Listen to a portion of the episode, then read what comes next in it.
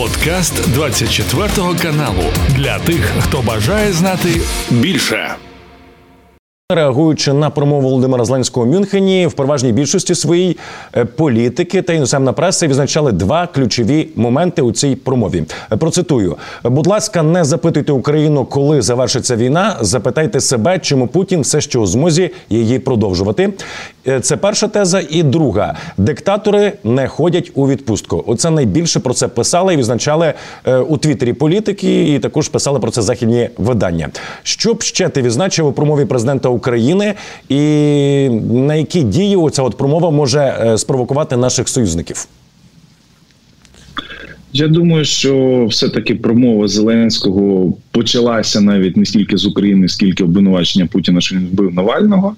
От, але мені от в цій в цій заяві не вистачало от того, що м, це ж пряма демонстрація того, як домовлятися з Путіним. Так, от Навальний пішов домовлятися із Путіним і отримав смерть. І це відповідь на те, що якщо інші будуть нас змушувати домовлятися з Путіним, вони просто штовхають нас на смерть.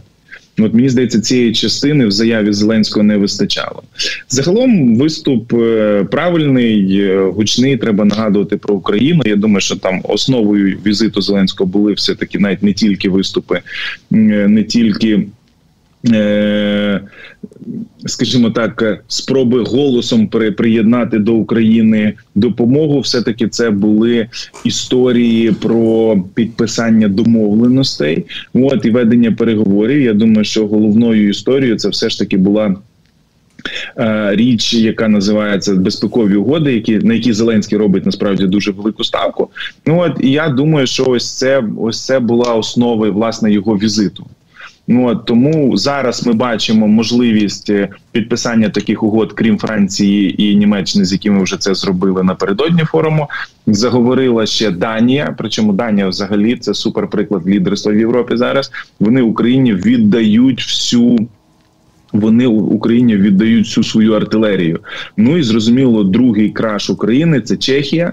Ну от яка насправді віддає Україні, е, знайшла і буде намагатися купити е, 600 е, 800 тисяч снарядів, там 155 і 122. Тобто, це якраз теж приклад лідерства, коли країна, яка не володіє великим ресурсом, може цей ресурс знаходити, що називається на стороні, і це насправді дуже потужна історія. І Україна зрозуміла, що такі країни підтримує, дякує їм. От і хоче е- більше таких прикладів лідерства в Європі, не просто щоб поговорити. Да? А тут якраз таки ці, ці країни, ці люди зробили для нас непоганий потужний результат. І я думаю, що Україна. е, Покаже їм, що з Путіним треба не домовлятися його знищувати. Ну от і ну, я думаю, що в комплексі все це продемонструвало, е, що Україна працює на технічному рівні, що ми робимо все можливе, щоб знаходити цей ресурс для весни, розуміючи, що активізація потужностей Росії буде відбуватися весною, коли зможуть іти танки, коли ґрунт буде сухішим. Ну тому до цього часу нам треба підготуватися. І якраз таки Мюнхенська конференція як один з таких чинників. І до речі, в промові Володимира Зеленського прозвучала також теза. Перефразую її, що е, Європа е, також повинна відповідати за п'яту статтю НАТО, не лише Сполучені Штати Америки. Е, На що натякав наш президент? На можливе обрання Дональда Трампа, і типу, якщо Трамп стане, і Трамп поставить під сумнів п'яту статтю, то треба буде, щоб включались такі країни європейські, як Німеччина, Франція, Британія, щоб включалися е, північно-скандинавські країни, так тому що удар може бути на найменшу країну. Ну от е, вона не найслабша з точки зору того, що вони роблять, вони не найслабші, але вони можуть бути найменш захищені від удару. Ну от ну і щоб всі решта підтягнулися допомогти. Ну от, бо якщо буде розрахунок, а ну штати не допомогли, розходимося. Ну тоді це буде кінець всім цим країнам, просто їх з'їдять шматочками протягом там п'яти років. От, ну і теж треба розуміти, що вже за п'ять років, якщо Путін переможе тут, він прийде знищувати решту Європи. По великому рахунку, це буде повторення е, походу Гітлера на Європу. От єдине, що Гітлер цього разу прийде зі сходу. Е, зрозуміло. Переходимо до іншої теми. Микола напередодні з'явилося розслідування від Вашингтон Пост, в якому йдеться про те, що Кремль проплачував поширення антиукраїнських наративів серед європейців, а в українському інфополі сіяв зраду. І до прикладу, гонорар за публікацію в західних ЗМІ коштував від 39 тисяч доларів. І які основні тези намагалися е, поширити Кір'єнко, його люди? Е, це звільнення Залужного через ревнощі Зеленського до популярності головкома, історичність і слабкість самого президента та війна до останнього українця, і також піар на крові йдеться про втримання Бахмута. І частково скажу відверто, моя думка, росіянам вдалося і серед українців посіяти тезу про зневіру та конфлікт між Залужним і Зеленським. І скажи, будь ласка, поділися рецептом, як можна протистояти поширенню цієї е, російської пропаганди е, серед європейців і в західних змі. Здається, що ну стаття правильна, корисна і потрібна, але чому вона не була опублікована до звільнення залужного? До речі, тоді б вона б вплинула на реальні політичні події. і Ми змогли б зберегти одного з найкрутіших головкомів взагалі часів незалежності. Це перша річ, друга річ. Тому інколи деякі речі треба робити швидше. Друга річ, якщо ми знаємо, що хтось брав 39 тисяч доларів, то давайте піднімемо питання, кому їх платили і чи мають такі видання далі бути присутні на медійному ринку, або як мінімум, ми будемо їх маркувати як такі, що беруть гроші, це джинсовики. Третя річ. Якщо ми знаємо, що є видання, які беруть гроші за ось такі статті, давайте говорити з Фейсбуком, давайте говорити з Гуглом, давайте говорити з іншими мережами, так званими соціальними медіа, які вже стали не зовсім соціальними, ну от, але медіа-агрегаторами і алгоритмами. Ну, от, ну з Твіттером, я думаю, користі немає сенсу говорити. Він сам бере по 39. Але е, говорити з цими великими медіаплатформами, щоб вони не просували такі видання. Якщо бачать, що є новина з умовного там, я не знаю пропагандистського європейського змі, яке бере гроші в Кремля, то давайте так, щоб алгоритм йому давав нуль показів. І це можна зробити. Якщо вони не відповідають і не мають довіри і не відповідають стандартам, чому ми повинні такі медіа просувати? Розумієте? Тому я думаю, що зараз дуже важливо мобілізуватися. Путін починає нову хвилю путінської пропаганди. Путін починає нову хвилю ударів по західній демократії насправді ціль Путіна це не території в Україні, це за допомогою захвату територій в Україні показати, що світопорядок не працює, що диктатори можуть іти і наступати і захвачувати те, що їм хочеться, те, що їм подобається, і те, що вони вважають своїм. Да? Колись Такер Карлсон, коли не був втягнутий в політичні процеси і не отримував додаткові кошти, він сказав, що Путін типовий диктатор, який краде, що хоче, і навів приклад, якраз коли Путін вкладав персня в одного атлета, в спортсмена. От, е, Просто поклав собі його в кишеню, подивився і поклав. Ну, Путін так захотів, взяв і вкрав. Да? От приблизно зараз це те, що відбувається в Україні. Путін намагається вкрасти територію, але не тому, що він йому території мало. Путіна території, які він обжити не може.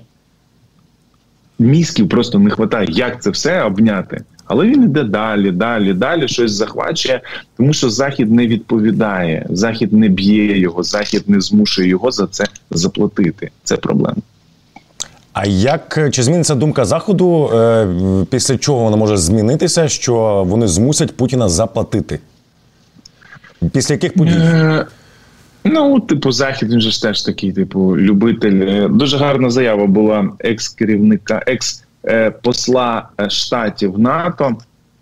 Він сказав, що треба відійти від цієї порційної політики, давати Україні все шматками і кожен раз після якихось катастроф. Треба просто дати зброю достатньо для перемоги. Ось це відповідь. От треба змінити підхід. Не треба знову чекати, що зараз росіяни вдарять атомною бомбою по Україні, чи росіяни розбомблять ще один дитячий садок, чи росіяни ще щось зроблять. Ні, треба просто змінити підхід. І ось тоді зміниться в цілому ситуація. Бо зараз, коли нам кажуть, ну зараз ви отримаєте F-16, а потім ви отримаєте ще щось. А потім проходить півроку, кажуть, F-16 ви отримаєте не сьогодні. І не завтра, а в червні. Ми кажемо, так ми вже ж два роки стоїмо, ждемо, вже вивчили. Не те, що вивчили, бакалаврами стали ці пілоти. Ну от і а ні, давайте ще типу. Ну то це оце проблема. Змінити підхід заходу в постачанні зброї, і те, що говорила лідерка Данії, яка сказала дуже чітку правильну фразу. Е, не треба бідкатися, що в Європі складний ринок озброєнь. У вас всіх є велика кількість запасів, які Україні сьогодні більше треба ніж вам. Вони віддали всю артилерію. Ну от і вони кажуть, що є виробництво і можна робити. Питання: хочемо чи не хочемо. Ось це лідерка. Ось за такими треба йти і слухати. Ну, будемо сподіватися, що дослухаються і інші європейські лідери, які перегальмовують цю самопідтримку. І щодо військово-воєнної е, підтримки та постачання зброї, зовсім іншої кардинальної думки. Е, теперішній власник мережі X Ілон Маск е, посеред тижня з'явилася інформація від видання The Economist, що саме Маск закликав американців вплинути на своїх сенаторів, щоб ті провалили закон законопроєкт про допомогу Україні. І переконаний. Е, що він переконаний, що Путін не зупиниться, і у той же час він заперечує свою симпатію власне до російського диктатора і заявляє, що його компанії, цитуючи, ймовірно, зробили більше для підриву Росії ніж е, що ще.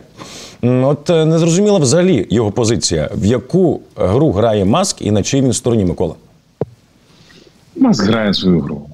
Насправді маск над схваткою і Путіна використовує, і Трампа використовує. Вони йому ще й Твіттер купили, щоб він грався. До речі, мені здається, що українською це буде не мережа X, а мережа на букву Х.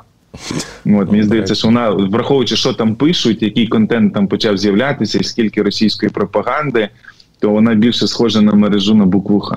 Якщо говорити серйозно, то Маск е, просто зараз хоче бути не навіть не президентом Сполучених Штатів. Маск хоче бути президентом всіх президентів.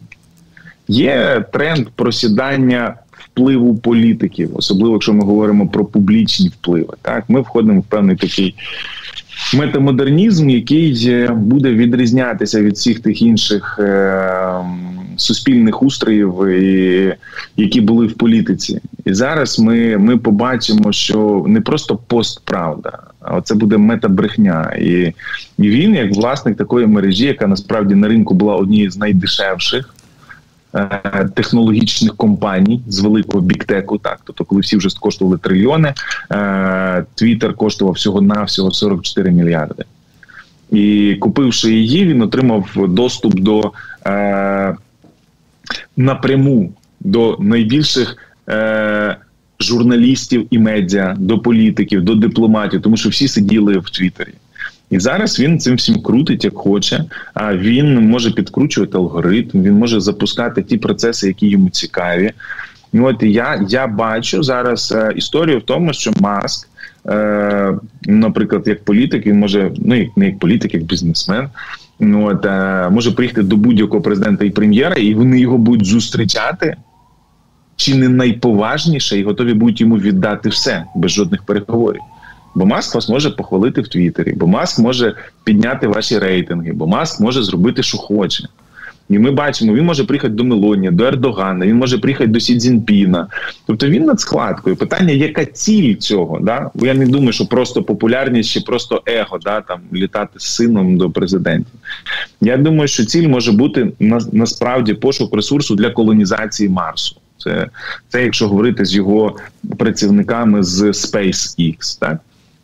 От це може бути просто розвиток бізнесу, там для того, щоб більше там Тесл продавалися. Але насправді ті ж самі працівники його SpaceX кажуть, що насправді Тесла це топливо для SpaceX, типу, щоб колонізувати дійсно якісь нові планети. Тобто в нього можуть бути там свої космічні стратегічні цілі, які взагалі не зв'язані з тією рутиною, яка зараз тут є. Маск намагається все таки бути повторюсь над схваткою і мислити в рази стратегічніше. От, але дуже важливо, знаєте, інколи в цьому е, прыжку метамодерну, типу, не втратити реальний зв'язок з ситуацією і з інформацією і з подіями. Бо якщо Росія перемагає в Україні, зміниться світовий порядок, і тоді все те, на чому Маск заробив гроші, а це ліберальні цінності, це демократія, це ринкова економіка, це глобалізація, воно все буде перекреслене. І тоді поваги до маска як представника штатів в бізнесі в Китаї чи в Росії не буде. Просто Маск ніколи не стикався з такими речами, як рейдерський захват. Бо він же каже: ну як ну в Штатах ти маєш завод право власності, тебе ж ніхто не чіпає. А в Росії можна прийти і забрати завод. Можна прийти і посидити в тюрму. І можна прийти і сказати, все, це було твоє, а тепер це Путіна. Безліч російських бізнесменів це розкажуть. Безліч західних компаній, які сотні мільярдів доларів втратили в Росії, теж це можуть розказати. Тому маск грає в свою гру, але тут важливо теж грати і не заграватися. Ну от і нам теж треба змінити відношення до маска. Тобто він грає в свою гру, нам треба грати в свою. Я знаю, що наша влада намагається з ним зараз знайти контакт, вибудувати цей контакт і намагається все таки там працювати з ним. Ну от е, наскільки це буде ефективно, покаже час. Вони хочуть його там захантити по релігійній лінії, і потім щоб він зазнайомив з Трампом. Ну подивимося. І план виглядає цікаво, наскільки він буде ефективним. Побачимо. Е, ти згадуючи Дональда Трампа, е, заглянув в майбутнє. Йдеться про президентські вибори майбутні в Сполучених Штатах Америки. І, до речі, е, прокоментував їх. І російський диктатор Владимир Путін посеред тижня він заявив, що на посаді президента Сполучених Штатів Америки для Кремля для Москви кращий власне Джо Байден, а не Дональд Трамп. Як трактувати цю заяву? Чи взагалі не варто на неї звертати уваги? Ні, ні, ні, варто, тому що Путін вже давав 2,5 години інтерв'ю такеру по прописаному сценарії і забув сказати найголовніше. Він же ж хотів плюнути в Байдена. Ну, політтехнології це називається обняти ворога. Ну, от своєю токсичністю да, задавити в обіймах. От і Путін такий же ж. А ще, типу, щоб вам взагалі змішати карти, я за Байдена. І трампісти такі ха-ха-ха, типу, бачите, а ви казали, що він за Трампа, а він за Байдена. Так що давайте розказуйте, хто із нас російський кандидат. Да? Ну, от, Хоча не всі трампісти, тому що виявилося, що багатьом трампістам е, Путін подобається. І Трамп навіть пояснював, що ні, ні, ні, це добре. Типу, це значить, що Байден поганий. Вони такі, та ні, типу, ти ж нам 4 роки казав, що це твій друг, і ось все добре. І він не за тебе. Тому Путін ну знає навіть в таких речах не може справитися з завданням і постійно щось плутає і робить не так. Ну, як мінімум, ми побачили, що в Путіна склероз проблеми з пам'яттю, амнезія його вирубає навіть на такі короткі дистанції, як 2,5 години. Ну от і він змушений е, викликати Кремль ТВ. І, типу, подождіть, у нас ще одна заява. Ми забули сказати головне. От, Ми не плюнули в Байдена. Давайте зробимо це зараз на своєму телебаченні. От, ну зрозуміло, що Путін. Ну тут теж питання до розвідок американських в тому плані, що Путін напряму ось цією заявою ввійшов в президентську виборчу кампанію. А це заборонено. Якщо продивитися і там по грошах, по політичних заявах, по присутності, це втручання. Все-таки це втручання в їхні вибори. Ну тому я думаю, що тут теж буде відповідь. Путін, до речі, свої вибори не факт, що доведе до кінця. От і я думаю, що знайдуться люди, які спробують е, дати відповідь за смерть Навального. В цьому є сумнів, що це буде сильна відповідь, і відповідь, яка змете оці всі пісочні пасочки, які Путін понавибудовував в вигляді олігархату і православної церкви. Але це може бути непогана історія, як мінімум, прецедент для створення такої хвилі. Так, українці скептично ставляться, але в будь-якому випадку це. Ті моменти, які не можна пропускати, їм все рівно треба пробувати користуватися. Е, яким чином користуватися? І щодо смерті Олексія Навального е, на BBC російській службі вийшла стаття про те, що з заголовком усі мости вже спалені. Чому заходу нема чим відповісти на смерть Навального? Е, питання до тебе, Микола: чи є чим відповісти все ж? Західному світу на смерть опозиційного політика в колонії, і як українцям цим можна скористатися? Україні треба користатися будь-якими проблемами, які є в Росії, і наша філософія по відношенню до північного ворога. Чим гірше, тим краще. Все. Е, щодо заходу, чи є у них можливості? Є. Ну, наприклад, Німеччина продає товари в Росію в обхід через там Кир Кир Киргизстан е, і Кавказькі Республіки. Ну, є ж таке? Є. Ну так візьміть і зупиніть продажу. Все, і цих товарів там не буде. Е, Далі чи є вплив Заходу на Індію, Британії і Штатів? Є. Так скажіть, хай зупинять продавати російську нафту і купувати. Чи є вплив на е, судно, судноплавство світове? Є. Так а чому ми не блокуємо російські кораблі? Розумієте? Впливів заходу є. Захід контролює світові бізнес-процеси. Ну, давайте чесно, як має Захід відповісти е, по Путіну? Особисті рахунки, сотні мільярдів доларів. Його Кабаєва і цих отприсків е, цих малолітніх. Все, типу, давайте закривати ці історії. Просто якщо будуть продовжувати ось так, ну то воно далі так і буде. Тоді будуть вбивати одним за других, перейдуть до вбивств послів, перейдуть до вбивств іноземних держав. Журналісти вже в тюрмах. Опозиція вся вбита. Ну, типу, а як ви його зупините? А Путін скаже: слухайте, а нас російські танки 30 років назад стояли в Берліні, зараз їх нема, треба вернути. Це ж несправедливо, правильно? А не захочете, будемо стріляти ядерною зброєю. Не дасте можливість вернути кордони 91-го, будемо стріляти ядерною зброєю.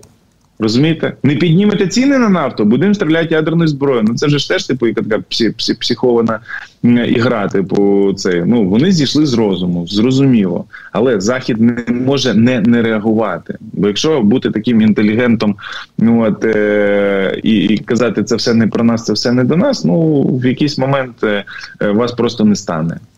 Все. Ну тому я думаю, що захід може реагувати. Питання, чи хоче захід реагувати, і знову ж таки, чиїми руками захід може реагувати. Да? Ну медіа в них там нема, мережі активістів нема. Окей. Е, Навальний сам профукав революцію 13-го року, яка могла в Росії статися. Ну, профукав. Ну, от. Продався, домовився з Путіном. пере цей. Наша Собчачку пускали в штаб. То, що вона спала з половиною штабу, це був не привід її впускати. Зливала вона інформацію, зливала. Була вона провідником комунікативним між штабом опозиціонерів і е, Кремлем. Була. Чи міг Навальний в день виборів чи перед день виборів сказати: не їдемо бюлетені рахувати, а це його заява дослівна, контролювати чесність виборів. А сказати: збираємося і скидаємо Путіна, бо вибори вже вкрадені. Ні, він каже: будемо боротися, будемо, значить, пішов на вибори. Значить, для чого? Москвищий, наскільки кілька рівнів нижче. Якщо вже ти хочеш, роби марш на Новоагарьова, це їхнє місцеве Межигорія, знищуй, знищуй Путіна і забирай Росію. Ні. Типу, хотіли домовлятися. Ось показали, до чого ці домовленості призводять. Тому ніяких домовленостей з Путіним його треба просто перемогти на полі бою. Крапка. Е, до речі, ти згадував, е, що українці скептично ставляться до будь-яких протестних умовних так. процесів, які можуть е, народитися на Росії після смерті в колонії Олексія Навального. А ти не такою цю думку не поділяєш? Ні, ну я я бачу, скажімо так, я просто вчора написав пост і ну, з 1100 лайків 911 ну ці сміючіся лайки, типу всі просто ржуть з цього і в коментах там просто розрив. Е, Я знаю, це не те, що я там поділяю чи не поділяю. Так е, я бачу, що це є певна можливість, і таких можливостей в майбутньому може не бути, бо це там е, ну останній опозиціонер. Все, решта, це там дудь, кат, Собчачка, це типу путінські подстілки. Типу, люди, які давно сидять на конверті. Цей домовлявся, десь там явно грав, але е, скажімо так, як він домовлявся, ну явно ці домовленості виходили десь під контролю, бо він був в тюрмі. Ну от е, єдиний, хто з ким Путін міг домовитися, це Німцов. Тому та історія закінчилась найпершою. Чи Політковська, і ця історія закінчилась. Але тут зараз історія в наступному: що інших немає там, але цей шанс не можна опустити і забути. Чи можна цією історією завдати зараз? Тут важливо певного удару Путіну. Яким він буде, буде залежати там від нас, від західних друзів. Але типу можна. Я вам скажу, що північно-африканські революції починалися зі схожих інцидентів. Тому Путін в фрустраційному періоді в це все можна дивитися. Надіятися, що росіяни вийдуть і захистять Путіна, не треба е, чи цей підуть проти Путіна, не треба. Це атрофована нація. Навіть навіть не нація, це е, атрофоване стадо Людське вбивство, людська кров, приниження гідності, відсутність свободи для них норма. Вони просто схожі на людей, але людського там немає. Це просто вже е, те, що хотів зробити радянський союз. Це от якраз граждані, от без мізків, без серця, які от е, за колбасу, от вони готові тупати ногами. Телевізор перестане сернством працювати, будуть тупати ногами.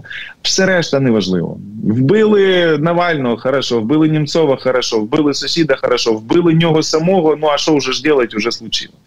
От тому це насправді історія, яку можна скористатися. Чи треба нам надіятись на Росію? Ні, не треба. Треба надіятися на Збройні Сили України, але і допомагати ним донатом кожного дня.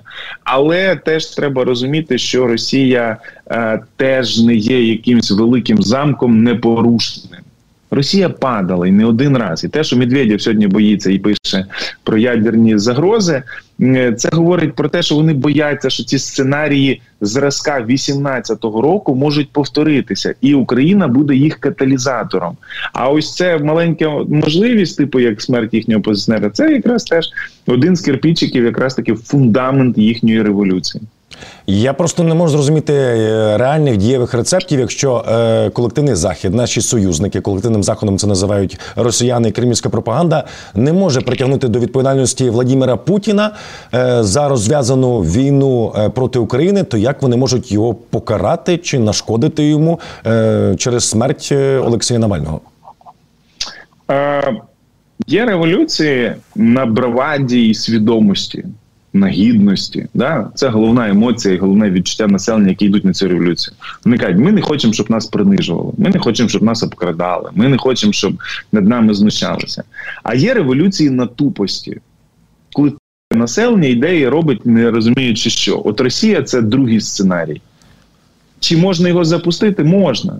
Над цим треба працювати. Щодо відповіді Заходу, вона повинна бути в іншій площині вона повинна бути, наприклад, в заморожених і переданих Україні російських активах. Чи це аргумент? Так, аргумент. Аргумент. Чи можна це зробити? Можна. Чи виграє Україна від цього? Виграє. Дайте нам два рази по 300 мільярдів, і ми вам принесемо череп Путіна і покладемо серед Брюсселя. Хочете серед Берліна. Розумієте, питання грошей. І війна так це про хоробрість, але є математика. І залийте в українську хоробрість російські заморожені гроші там, і ви отримаєте перемогу України над диктатурою, яка ще й послабить Китай в вашому майбутньому протистоянні з ним. Росія без союзника Китаю знову ж таки переможена Росія. Це громадянська війна. Це Медведєв каже, і значить, це контроль заходом того, що залишилося розколотих цих держав. Значить, вони не будуть союзними Китаю. Все, ось вам і відповідь. Просто коли всі бояться третьої світової війни, ніхто не думає, що перемога України може її зупинити, тому що вона змінює баланс сил в світі. Путін не прийшов тут вкрасти три райцентри і два села. Він прийшов тут розтоптати світовий порядок. Ось чому він сюди приходить. Зрозуміло, і ти от згадав гроші, що питання в грошах, і е, це також піднімав е, це питання. Перепрошую за тавтологію. Е, кандидат у президента Сполучених Штатів Америки поки що не кандидат, але він про це мріє Дональд Трамп. І він висунув ідею про те, що видати 60 мільярдів допомоги Україні в форматі кредиту за які от за цю допомогу вже е, не перший тиждень, місяць не можуть проголосувати американці. Е, це просто популістична заява. Е, ні, це розуміння того, що Росія може.